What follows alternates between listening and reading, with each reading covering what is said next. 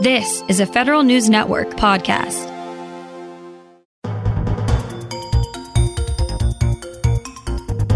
Welcome to Leaders and Legends in Government with Aileen Black on Federal News Network. One on one interviews with the people who've left a lasting imprint on the government and the nation. Now, your host, Aileen Black. Welcome to Leaders and Legends in Government on Federal News Network. I'm Aileen Black. Today, I'm talking with Steve Bowsher, president of In-Q-Tel. In-Q-Tel's mission is to invest in cutting edge technologies to enhance the national security of the United States. It couldn't be a more uh, current topic than, than today. Um, first off, Steve, welcome to Leaders and Legends. It's an honor to have you on the call. Well, thank you. I'm, I'm honored to be here, and I'm thrilled to be talking uh, uh, to you today, and look forward to the conversation. So, Steve, how would you describe your leadership style? You have a very unique job and a very unique part of the industry. How do you approach your leadership style? So when I uh, interview people and they ask me what it's like to uh, work for me or work at In-Q-Tel, I tell them that uh, uh, I describe my management style, I guess, in the following way, which is uh, uh, I try and be as transparent as possible with the organization about what our goals are. What are we trying to accomplish this year? And what are the metrics that we are going to use to uh, uh, track and measure our progress against those goals. Uh, uh, uh, be as clear and transparent and as over communicative as possible about those. And then I trust the people that work for me to figure out on a day to day basis what they should do each day to try and meet those metrics, accomplish those goals, and help progress the organization to deliver the impact that we hope to deliver. I'm, I'm there to meet with them to help uh, them figure that out, but I also at some point in some ways expect them to do it on their own. And where I think my next uh, role comes in is I, I feel like uh, my next role is to be the problem solver, to be the person that as they in, encounter obstacles to achieving what uh, they've set out to achieve, I'm the one that they should be calling on to sort of say, hey, I can't figure this out. Can you help me solve this problem? Whether it's, you know, uh, fight through a piece of bureaucracy that's blocking us within one of the government agencies to helping sell a company on why they should want to work with us or why they should want to take an investment uh, uh on, on, on, us. But in general, I, I view uh, uh, uh one of the most important uh, roles as a leader is to be the problem solver for the people below you such that they can accomplish the, the goals and the metrics that you set out for them to accomplish. Can you uh, define a, a, great leader and what are some of the traits that you think great leaders possess? I mean, have you is there a great leader that comes to mind? I think a great leader is one that is clear and communicative uh, uh, to his organization, uh, empowers people to uh, understand their role, and gives them the freedom to go out and achieve their role. Uh, uh, the leader is the both the chief cheerleader for the organization, someone who is responsible for celebrating success and helping people understand when they have achieved success but most importantly, the, the leader is also the person that holds the rest of the organization accountable. And, uh, you know, I tell people sometimes I'm your best friend until I have to fire you because uh, uh, uh I'm, I'm going to be there working uh, as hard as I can to make you successful up until the point where I think you can't be successful anymore. Uh, in which case, then you know we'll, we'll, have to have a conversation about why you're not being successful and, and, and what that means. So I, I, think I think the best leaders are the ones that create a story, if you will, uh, uh, for the rest of the organization about what it is the organization is trying to accomplish. Uh, uh, is clear with the roles and responsibilities of each person to help achieve that. Uh, creates clear and transparent metrics for how they need to achieve that, and then is there to help them be successful. But finally, and most importantly, is also there to hold them accountable for that. So you meet a lot of variety of leaders um, in your role there at In-Q-Tel. And do you think that there's a different trait or different type of, of when you meet one of the CEOs of one of these innovative companies that you know you're you want to invest in, you know it can make a difference in our nation's security? Um, is there is there a specific um, you know uh, you know trait or or approach that they possess? Well, I, I, I it's a great question. I, I think you also have to understand that the you know people that we're dealing with those ceos those founders that you just described uh, uh, they're also they tend to be running companies that are small today and have big bold aspirations for delivering impact and being successful tomorrow And so I think there's a couple of traits that are are, are very uh, uh, common amongst them. One is uh, they need to be good storytellers. I think you, in order to create create a vision that will inspire people to come follow you when you are a small startup company Uh, uh, and, and, your prospects for success uh, uh seem speculative. the ability to tell a story, the ability to inspire your employees to to come join you on your journey is incredibly important to a successful leader or entrepreneur. The next thing you have to do is you have to be an optimist. You have to believe you can be success, successful. There's plenty of businesses out there where the person running that business, and these tend to be more mature businesses, are people that are grinding the details or trying to figure out how to strip cost out of the equation, get get the organization being most efficient as possible.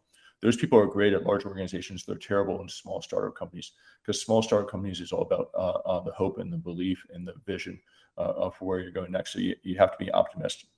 Uh, uh, the third thing uh, is I think you have to be passionate. you have to really believe what you're doing is the most important thing in the world because otherwise you're not going to attract other people to your mission.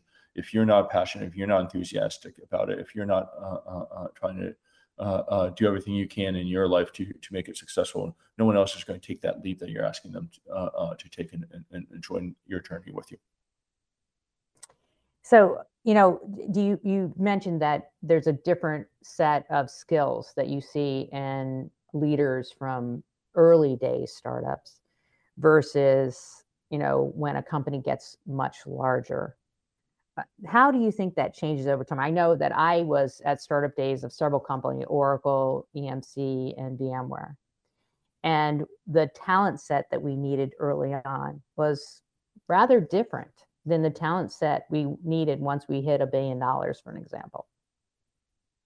No, I think that's an excellent point, and I think that you know when you look at startups, you need uh, uh, employees who are self starters. You need leaders who are visionary, who are storytellers, who are inspirational, uh, and, and and you need a certain chaos uh, uh, uh, to a startup in order to be su- successful.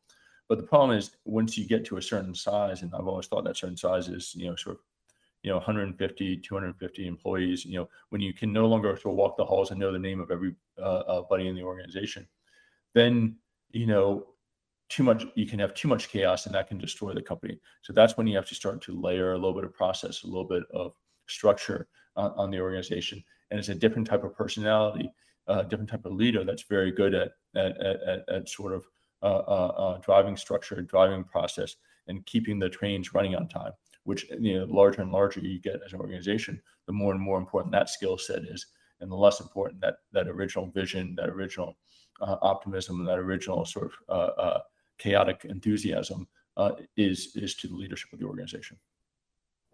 You, have had such an interesting career there at In-Q-Tel. Tell me about an accomplishment where you were the leader and you're proud of, and it kind of shaped your career.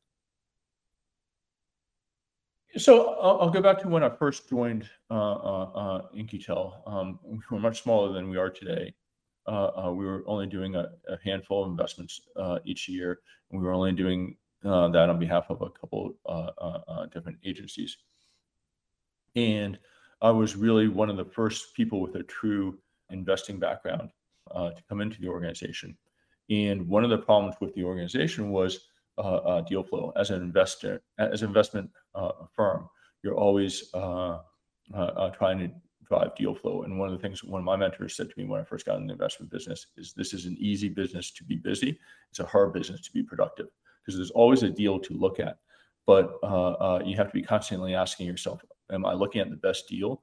Or should I do the harder thing, which is try and go out and source a new, higher quality deal then uh, due diligence on the deal that's in front of me, uh, uh, uh, which is sort of the, the path of least resistance.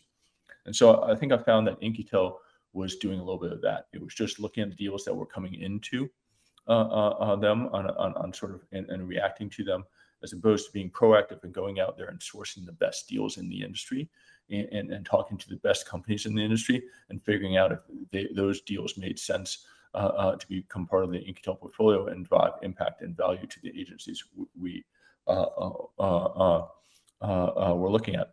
And so I took a page out of a couple of very successful investment firms that I had, knew how they operated. Uh, uh, uh, two companies, two firms called TA Associates and Summit Partners.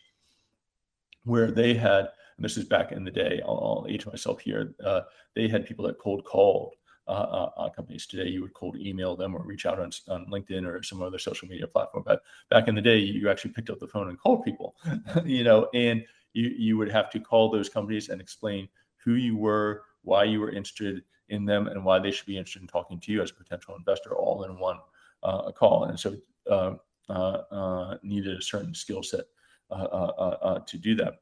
And so I created a, a, part of the organization, part of the investment team at In-Q-Tel to go out and do that. That modeled our, our, behavior after successful investment firms like TA and, and, and Summit.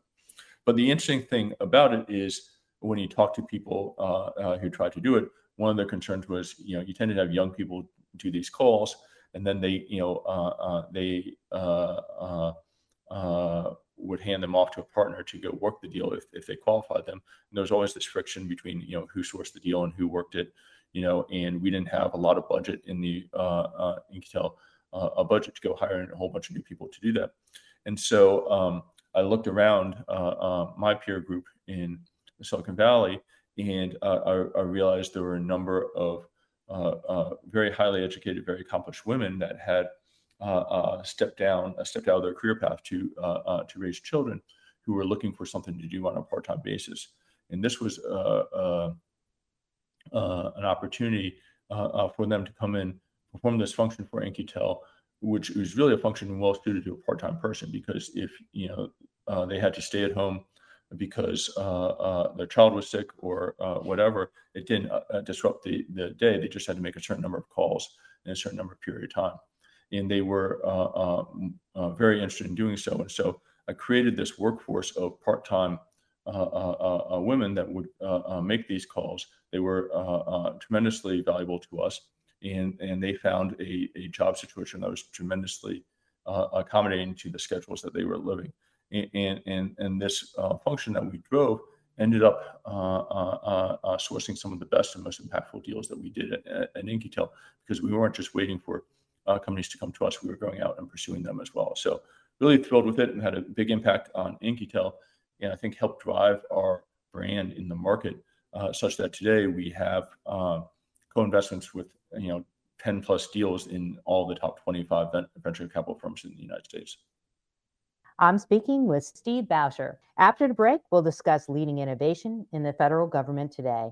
You're listening to Leaders in Legend Government on Federal News Network. I'm Aileen Black. Welcome back to Leaders in Legend in Government on Federal News Network. I'm Aileen Black, and today I'm talking with Steve Bowsher, President In-Q-Tel.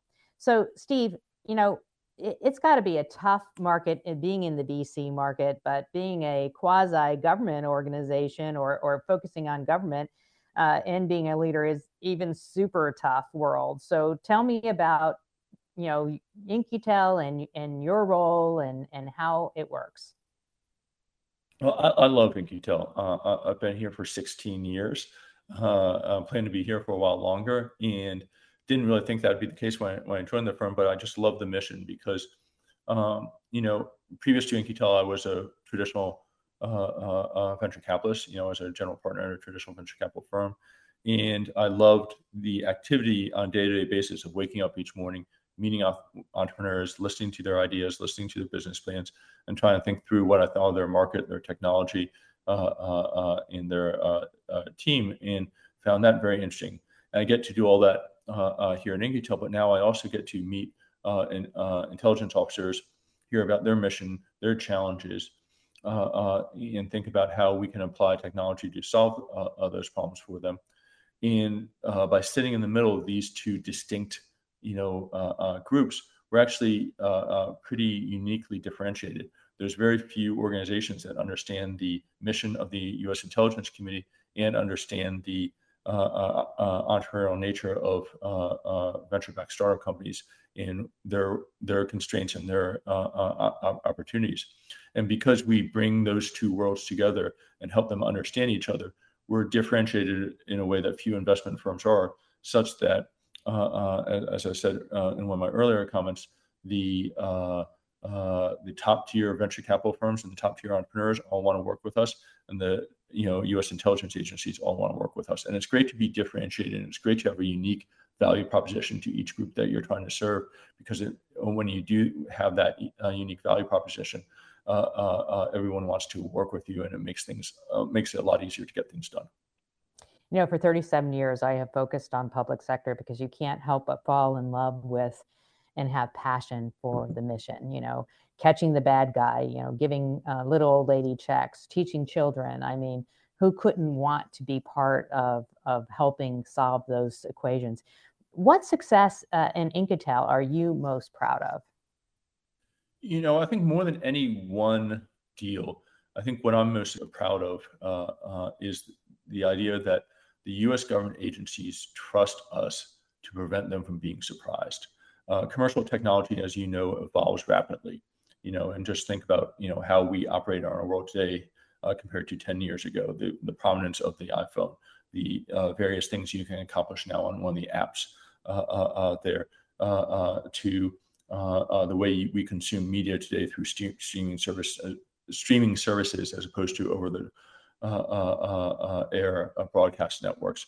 Um, the type of technology that the U.S. intelligence community agencies use has changed just as rapidly. And what uh, a number of leaders of those agencies have told us over and over again is more than any one deal, the biggest value In-Q-Tel uh, uh, brings to us is this idea that we're not going to be surprised by some new technology and how it can impact our mission either uh, uh, that we miss it and don't take advantage of it or that our adversaries do find it and take advantage of it before we do and so uh, if you think about what uh, does as its core it is we keep the us intelligence agencies at the cutting edge of technology able to take advantage of every new innovation that occurs that is pertinent uh, uh, to them and prevent them from being surprised and prevent them be, from being overtaken by uh, uh, uh one of their adversaries. And, and the fact that uh, various leaders tell us that that's exactly what we do is what I'm probably most proud of as, as what this organization has accomplished. So you can't help but pick up a trade magazine that talks about um, some of the issues associated with China and other companies that do uh, business that are not outside outside of the continental United States and how that has in in in the supply chain and other ways have have leaked in some vulnerabilities that we may have in our nation's infrastructure. Um, what are you most proud of? Uh, what that you led through at In-Q-Tel to to find one of those aha moments? Yeah, great question. So, you know, the way I would think about it is over the last five or six years, um, the primary mission of the U.S. intelligence community has changed from uh, global war on terrorism to nation state competition with China and Russia. And while commercial tech was important in uh, uh, the fight against global uh, against global terrorism, uh, it's even more important in, in terms of nation state competition. And you can see that uh, China is using commercial technology companies like Huawei and Tencent and Alibaba and Beijing Genomics to project power and influence geopolitical events around the world. And the US government traditionally has had a very uh, um, bifurcated view of uh, uh, uh, technology where commercial tech was commercial tech and government tech was government tech. And there was a lot, a lot of overlap uh, uh, between the two. But if you look at the conflict that's occurring right now in the Ukraine, you can see that commercial technology uh, uh, companies, apps and drone, you know, app manufacturers, drone manufacturers uh, having a real impact on that conflict. And you know, the thing I'm most proud of is within you know a, a short period of time after the start of that conflict, we had 25 portfolio companies whose uh, uh, technology was being deployed in some form or another to help the uh, Ukrainian forces in their conflict with Russia. You know, and you know, it's it's not too often uh, uh, in this world. I think that you end up in a conflict between right and wrong.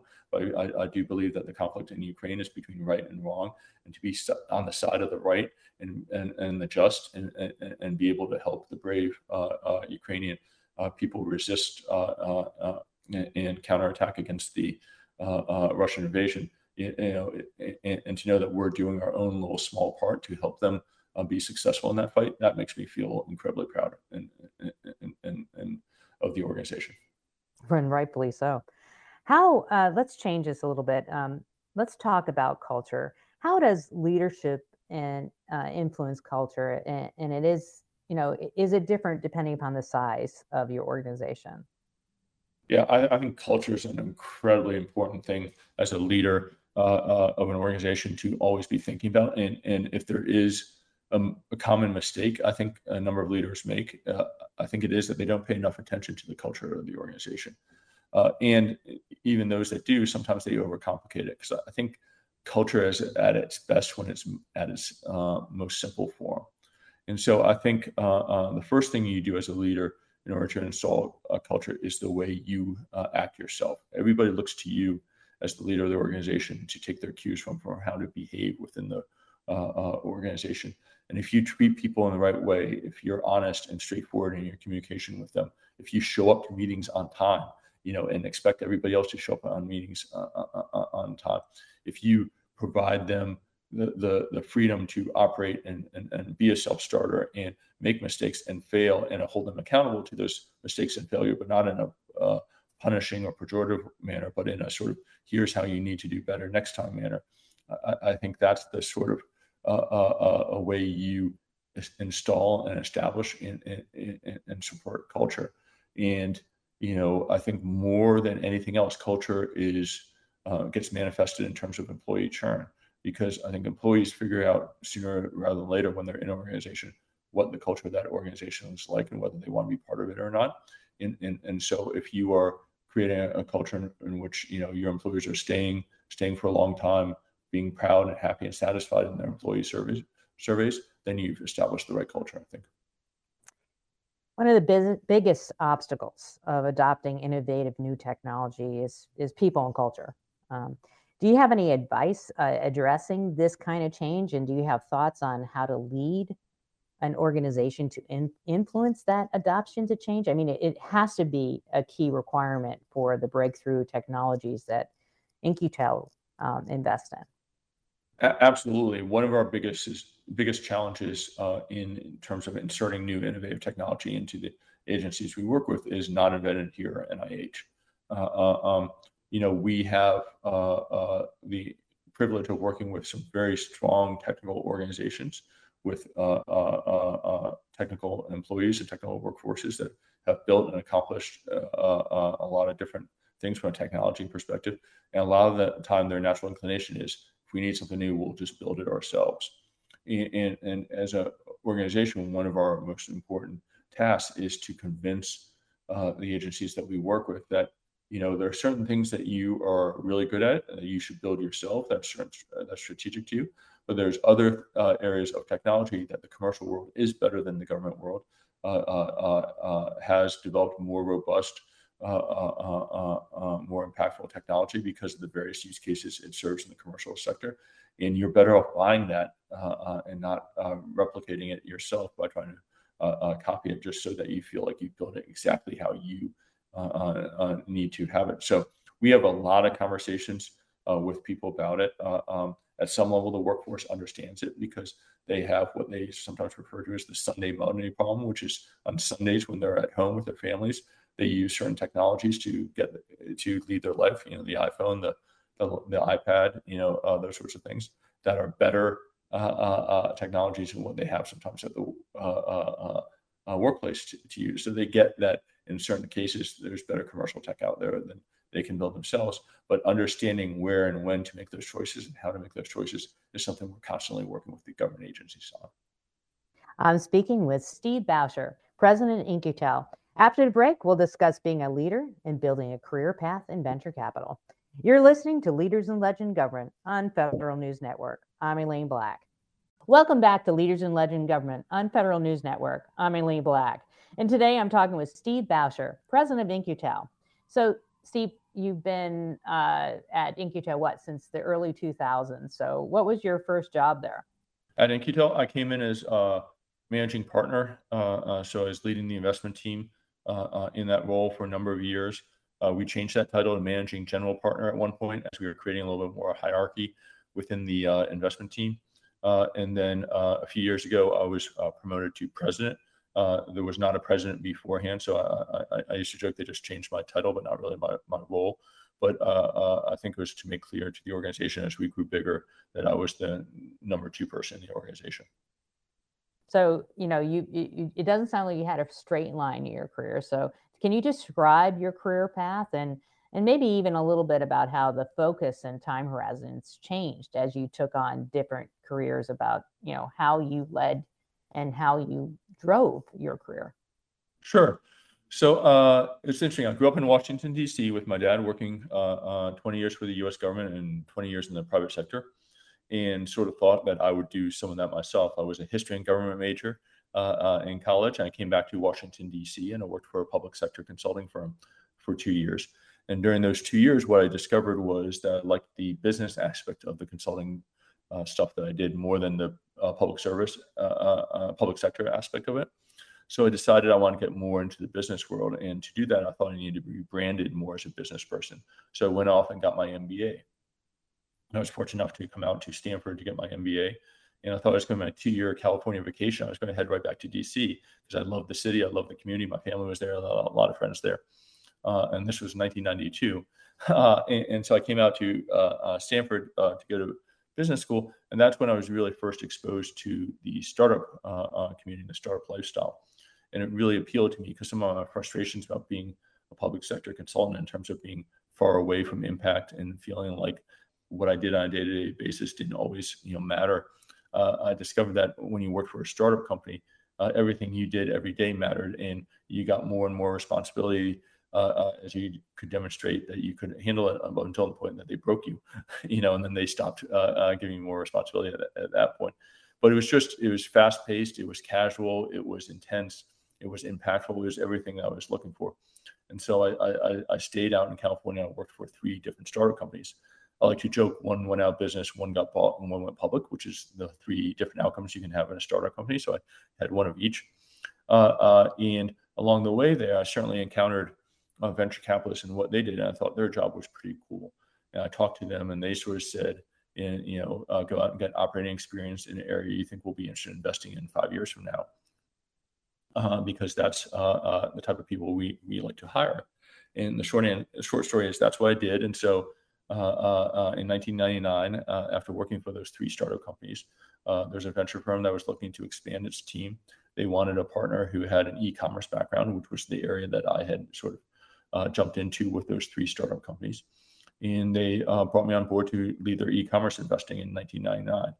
I did that job for, for eight years and had a lot of fun with it. And it's a very interesting and, and, and uh, uh, uh, stimulating job. But when the opportunity came up to move over to In-Q-Tel, it was an opportunity to bring both parts of my life together. The part of my life growing up in DC was not just my dad, but a lot of my friends' parents working for the government. And the part of, of my life since 1992 of being out in Silicon Valley and working uh, uh, with startup companies in some form or another. So in late 2006, I made the jump to join In-Q-Tel and lead their investing activities. Uh, as I said, I've been there for 16 years. Uh, I love my job. I'm, I'm, not, not looking to leave anytime soon. And uh, uh, brings both, it successfully both part, parts of my life together. So not only do I continue to get to work with entrepreneurs and venture capitalists, but now I also get to work with intelligence officers and government uh, uh, uh, leaders, and I come back to DC once a month where you know uh, my mom is still uh, living at 91 years old, and I solve an IT problem for her and I move a box for her. You know, and, and so it's it's worked out really well, and it's hard, uh, I think, to find a more satisfying job than the one that I have, and, and, I'm just thrilled with that. Well, I have two questions coming out of your comment. What tech do you see being the hottest area? You talked about, you know, go and find the most innovative technologies. Back in 1992, that's uh, that was a, a, not a short time ago. In, in the next few years, what do you believe the hottest technologies? If a listener out there would like to start a company or you know follow a career path. So uh, I think there is a couple of different areas that, that I would highlight. Uh, uh, and this comes back to one of the topics we were talking about earlier, which is the role of uh, commercial technology in, in nation state competition.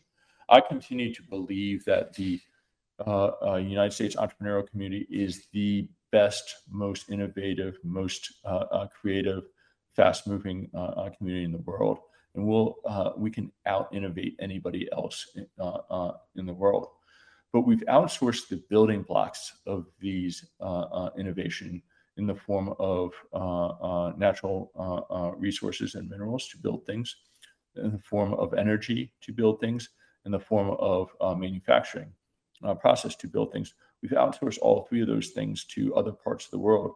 Uh, and unfortunately, those other parts of the world are often controlled by people that might want to use their control of those resources to, to choke us in some form or another.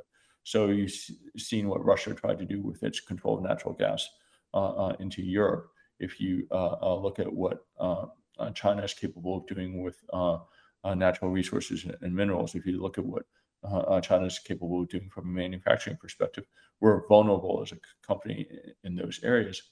And I think the U.S. government has woken up to that and is uh, doing a lot of things from a legislation uh, perspective to sort of reshore, if you will, uh, uh critical supply chains. And so I think if I was an entrepreneur looking uh, uh, to start a company, I'd look in those three areas in critical resources and minerals, in manufacturing, and in next generation energy as a way to um, start companies that could have huge impact and be hugely profitable to the to the founders of, of, of those companies. Uh, in particular, if you want particular areas of technology, I think robotics uh, uh for manufacturing.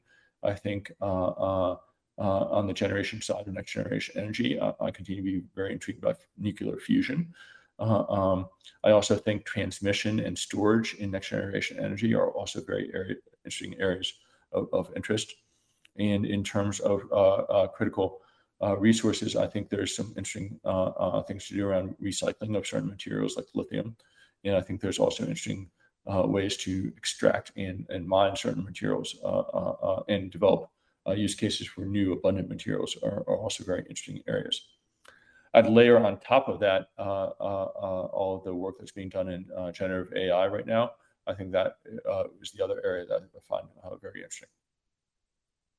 So in your earlier answer, you you described three scenarios that may happen to a startup, and having been at many startups that have um, uh, graduated or exited successfully, and and maybe a few that wasn't so successful.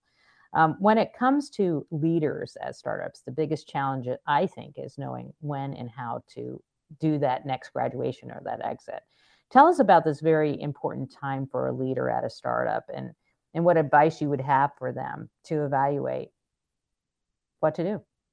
Uh, yeah. So um, I like to think of startups in a couple different stages. The, the first stage is, hey, we have an idea, and now we have to go out and prove that we can build the product. Uh, uh, uh, uh so the first thing you do as a company is you, you build whatever product it is, technology product that you want to sell, and, and, and, and you have to do it, and you take various degrees of technical risk depending on, on the area that you're starting your company in.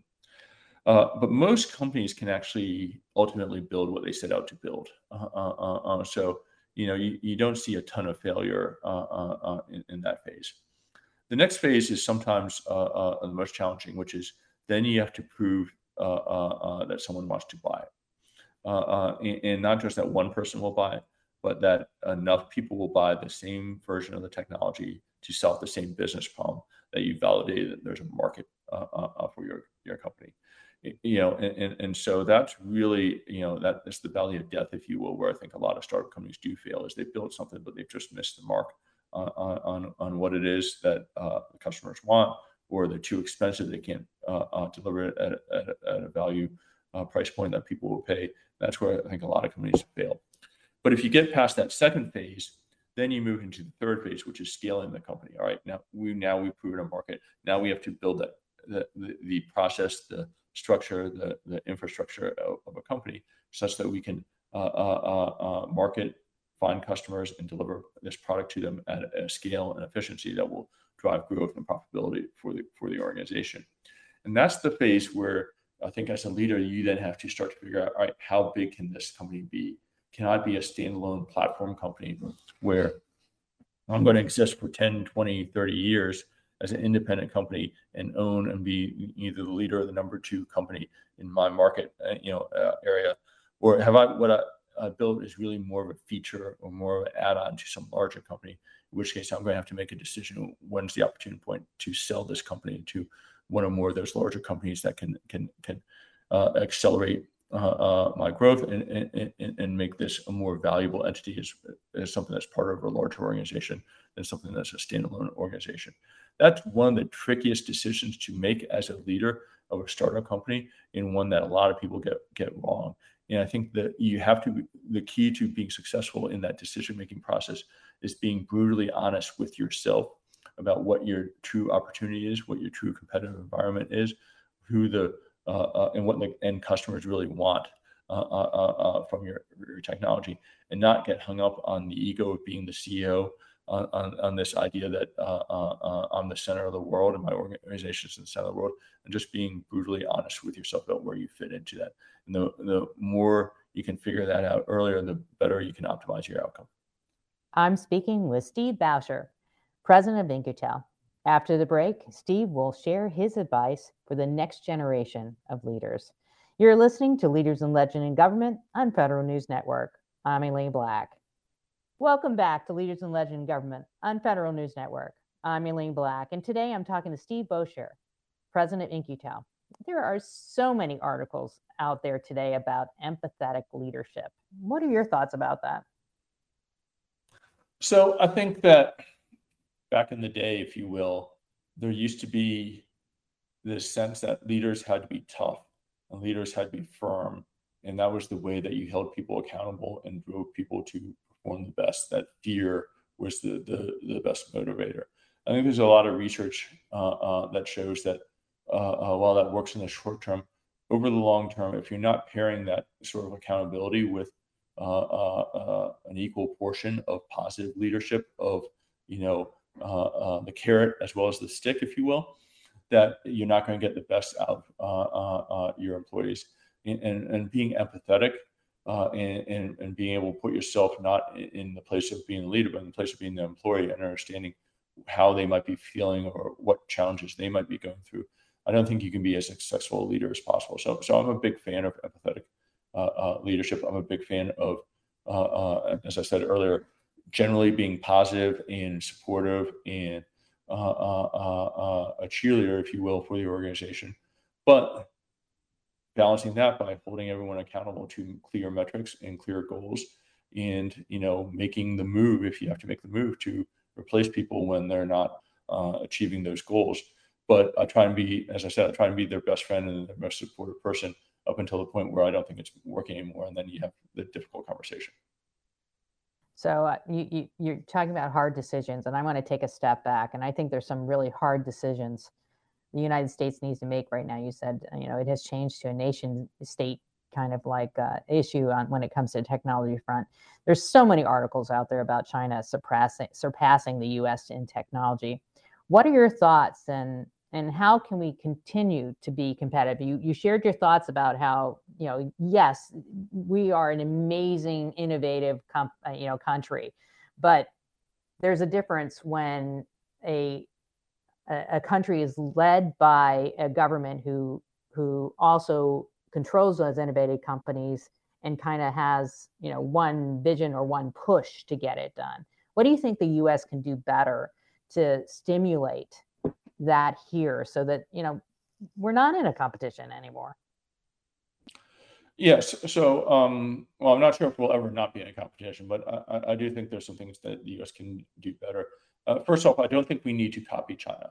Think China has a, uh, uh, uh a state-controlled, state-directed uh, industrial base that uh, is a model that they are certainly having some degree of success with. But I do think it has a lot to do with the in, in, inhibition of innovation in China, and that China, for all its technical skill set, for all its vast resources, still isn't as innovative uh, uh, as the U.S. is, and I don't think we want to squash the innovation in the U.S. by uh, copying China. That being said, uh, uh, I alluded to earlier this idea that you know the U.S. government traditionally has left the commercial tech sector alone and left it to be a free market with uh, full innovation. And you know the analogy I like to use is 20, 30 years ago, the U.S. financial services industry firms like Goldman Sachs, Morgan Stanley, JP Morgan, you know, American Express, those sorts of organizations. They figured out that if they shared their problems with the US venture capital community and said, hey, you know, we need something that does X or X, Y, and Z, uh, uh, the US venture capital community would fund uh, some number of companies, between five or 10 typically, you know, to try and solve that problem, the uh, those uh, U.S. financial firms could try uh, uh, the products from those different uh, companies, choose the best one, make that company successful. And because it was a hits-driven business, the venture capitalists would all do that over and over again, as long as you know the result was one or two of those companies out of five or ten that they started became successful. And the U.S. government has never been very good about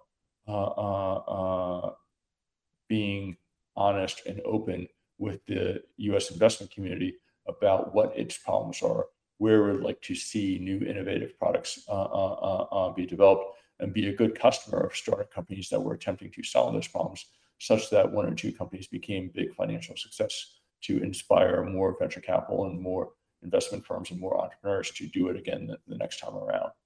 And that's really what I think the US government needs to get better at. There's a phrase being used in the US government right now called the capital stack. You know, this idea that there's all this money being uh, invested in innovation from uh, private sources in the U.S. economy, like venture capital firms and private equity firms, to public sources uh, in the research and development community, like DARPA and National Science Foundation and, and, and people like that. And what we need to do as a country is figure out a way to give signal, if you will, to both the uh, uh, uh, government employees making the decisions about where to apply research dollars to, and give signal to the U.S. Uh, uh, private sector investment community where they're making decisions about where to put their billions of dollars of investment uh, to align those two efforts in the best possible way to to build the best and most innovative companies to solve the real mission critical problems that the United States uh, uh, as a nation face going forward. Economic security, and national security are inextricably linked. You know, and it's important to us, for example, that there's a Western alternative to Huawei in the 5G area. Uh, that you know we continue to uh, uh, develop companies in the biospace that are are, are, are superior to Beijing genomics. You know, it's important that the Western democratic you know economies continue to produce some of the leading technology companies be, because otherwise that becomes a way for China to project power and influence geopolitical events. And the best way to do that is to be aligned as an organization uh, uh, or as a country, if you will, between the private sector and the public sector, not uh, uh, uh, uh, directed by the U.S. government, but just sort of provide signal of like these are the things we're worried about, these are the things we're trying to accomplish. I think the CHIPS Act uh, uh, and the Inflation Reduction Act, two pieces of legislation that were recently passed in the last year or so, do just that. They attempt to make it clear to the private sector this is you know an area of interest and importance to the U.S. Uh, as a country, and we're going to put a lot of government dollars around microelectronics uh, uh, supply chain in the CHIPS Act case and around uh, critical materials and the sourcing of them for batteries and other next generation energy Uh, sources in the Inflation Reduction Act. And so I think those are two examples that you're going to see uh, uh, more of, actions that you're going to see more and more of going forward. That'll be good for the country. What's the most important lesson you learned that you wish all leaders learned early, and especially as they progress through their career? you know, for me, again, I think coming out of the startup world, you're used to try and do a lot of things yourself. And developing the skill set and the ability to delegate and who to delegate to and what to delegate to, you know, uh, uh, uh, was a skill set I really struggled uh, as I grew as a leader over time to develop. But I think, you know, as you become a more senior leader and a leader of a bigger uh, more impactful organization is absolutely a really important skill set uh, uh, to develop, and that's one that I, I, really I think struggled with for a long time because of my you know origin or upbringing, if you will, in the startup community. You've had such an amazing career. Um, what advice would you have liked to know when you were 21, or maybe you you know if your kids, your your friends' children? Uh, that are just starting out, what pearls of wisdom would you have for that next generation, of particularly tech leaders? You, you know, uh, one of the pieces of advice I give out is, you know, when, when you're young, I, I think you feel like you, have, you need, you, you, feel this need to have everything figured out, and, and, and you really don't. You know, uh, uh, I talked to a number of people coming out of college or grad school, uh, uh, and they're struggling to figure out what to do. I'm like, you know, I graduated uh, uh, from college without a job. I graduated from uh, business school without a job. You know, in both times it made my parents probably slightly uh, un- uncomfortable. But you know, I just kept looking and trying things and trying to figure out what it is exactly I wanted to do. And, and, and I'm a big believer in your gut. You'll know it when you see it, see it. And, and, and so, you know, don't, you know, I have a daughter who's a freshman and a son who's a senior in college. I think there's a lot of pressure on kids these days to sort of know exactly what career path you want to follow, you know, and, and, and follow cookie cutter path uh, uh, towards uh, uh, uh, achieving that career path. And I think it's better, you're better off trying different things and experimenting different things and being a little bit patient uh, with this sense that, hey, you know, I don't have this figured out and that's all right. And I think you'll end up in a better place down the road if you do that. The key, though, is not to let the indecision or the uncertainty paralyze you uh, uh, so that you don't try anything. Because even if you do go out and do a job that you don't like, you learn from every job you do, particularly in your 20s. I think about what it is you like and what it is you don't like, and it helps direct you towards the career path that's the best for you and the most rewarding for you and the most passionate for you. And I think that and those career paths are the ones where you end up excelling the most. You've been listening to Leaders and Legends in Government. My guest today has been Steve Bowsher. Steve, I just want to thank you for joining us today and for the year, you know, 20, almost 30 years uh, dedicated to um, helping this nation uh, be more innovative and sharing your personal journey and some seriously um, valuable advice. Well, thank you very much. It's been a great conversation. It's a topic that I'm passionate about. I hope that came through in the conversation. I really hope your listeners enjoy our, our the podcast here. So thank you. I'm Aileen Black. Thanks for listening. You've been listening to Leaders and Legends in Government with Aileen Black. Subscribe to this podcast at Apple Podcasts or Podcast One.